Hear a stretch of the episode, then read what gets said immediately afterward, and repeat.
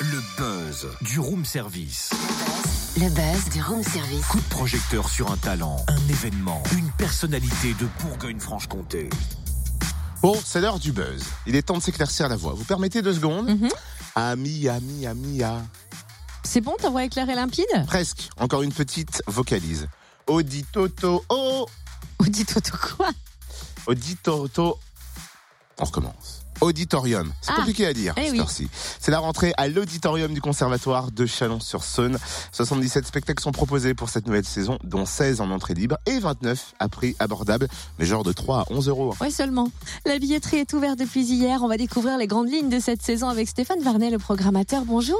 Bonjour. Quel est le fil rouge de cette nouvelle saison? Alors, euh, une nouvelle saison, euh, effectivement, qui démarre. Euh, comme on peut le remarquer sur la couverture de notre plaquette, on voit un zeppelin, cet objet volant euh, qui a survolé le premier quart de siècle entre 1900 et 1930. Et puis là, il y a un grand fil thématique, comme ce sera une saison 17-18.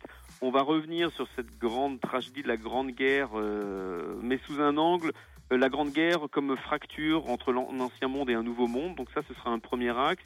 1918 aussi, il y a 100 ans, mourait Claude Debussy, un des génies et des compositeurs français les plus remarquables, aussi le- un grand inventeur de la modernité en début du XXe siècle. Donc il y aura ce- ces deux fils rouges, un peu autour de Debussy, de la modernité, se replonger un peu dans cette époque, dans l'art nouveau, et aussi bien sûr re-questionner ce qu'a été cette grande fracture de, de la guerre 14-18. 77 dates sont programmées. Quels sont les événements phares? Bien, euh, il y a beaucoup de choses. Alors, je ne vais pas pouvoir tout citer. Effectivement, euh, l'idée de cette saison, c'est est à l'image, euh, même, je dirais, des précédentes et de, de- de l'établissement et de notre projet. C'est-à-dire que on veut vraiment avoir une grande diversité euh, des approches, des esthétiques, que ce soit euh, dans des partenariats avec l'Espace des Arts. Je pense à un projet Love and Revenge qui est très électro, musique actuelle, ciné-concert. Mais on peut avoir très bien le B-Rock Orchestra, un superbe orchestre de musique baroque qui va jouer du Vivaldi et du Corelli.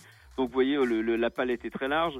On peut avoir un rendez-vous avec Stéphanie Marie Degan, une superbe violoniste baroque, et Violaine Cochard dans un duo euh, violon-clavecin.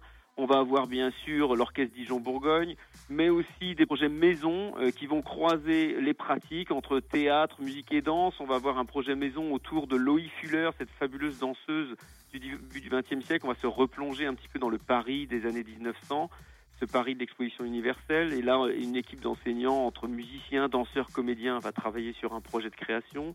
Il va y avoir un temps fort autour de Schubert avec le Quatuor Diotima, qui est un des très grands quatuors internationaux, qui va mêler à la fois la musique de Schubert dans un salon musical le 13 janvier à l'auditorium, et aussi le Quatuor Diotima va se joindre à un projet maison euh, de création danse intitulé Impromptu pour un envol, où Schubert est une espèce de trame de fond sur ce thème un peu de, de la migration entre musique et danse, entre vidéo et plateau, etc. Donc il y a beaucoup de choses, les rendez-vous d'orchestre, euh, je dirais aussi des temps forts euh, qui seront au nombre de cinq l'année prochaine, cinq temps forts, dont deux autour, on peut dire, des musiques du monde ou des musiques hybrides. Et effectivement, je peux signaler déjà, on ouvre notre saison à partir du 15 octobre du 15 au 17 octobre avec un temps fort, deux très beaux concerts à l'affiche, euh, Kaishu de Pixbae autour des musiques colombiennes le 15 octobre, et puis un projet Arfolia Libra avec les musiciens de l'Arfi et un ensemble de Futabec le 17 octobre.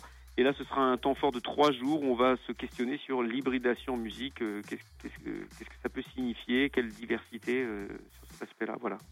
Alors, je peux pas répondre.